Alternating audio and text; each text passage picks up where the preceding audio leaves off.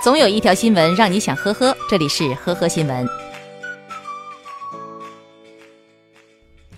早前，江苏泰兴男子顾某因为醉酒驾驶被吊销了驾驶证。然而，在去年十二月三十号，他还是心存侥幸的开车上路了，不幸遇到了交警查车。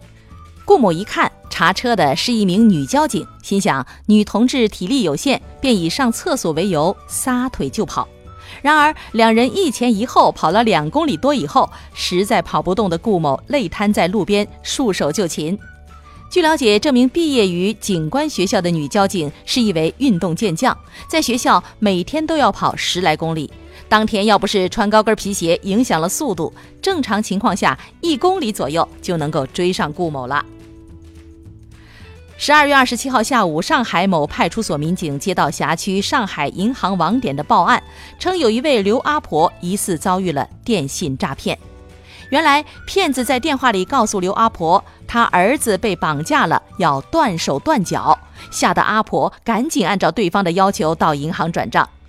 民警接到报警以后，先是通过电话确认了阿婆儿子的安全，而当骗子再度来电催促刘阿婆转账的时候，民警扮成阿婆的儿子接听了电话，而对方一听，这才立刻的就挂断了电话。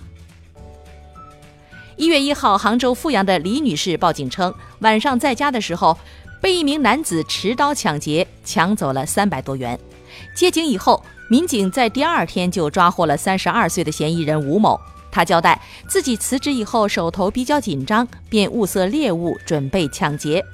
而为给自己下抢劫的决心，在作案的前一天，他把自己身上仅剩的一千元钱全部买了彩票，如果中奖，他就放弃抢劫的念头。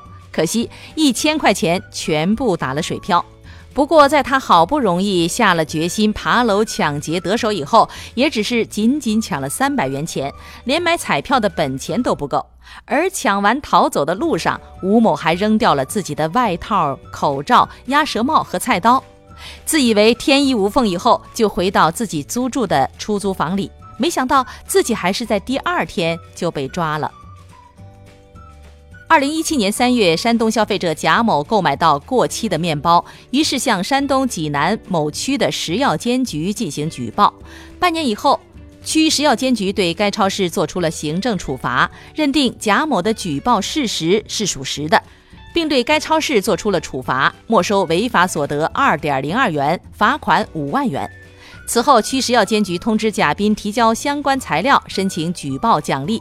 一个月以后，贾斌收到了奖励款，竟然只有区区的两毛钱。贾斌不服，向法院提起了行政诉讼，请求判令重新依法作出举报奖励。最终，济南中院作出判决，责令区食药监局依法重新对贾斌作出奖励行为。去年十一月十一号，女子张某携带一把水果刀。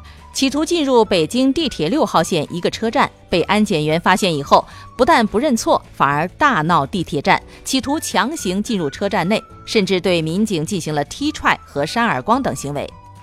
面对民警的问讯，张某竟然叫嚣道：“最多拘留十五天，人生总有第一次。”最后竟然提出回去拿化妆品要卸妆。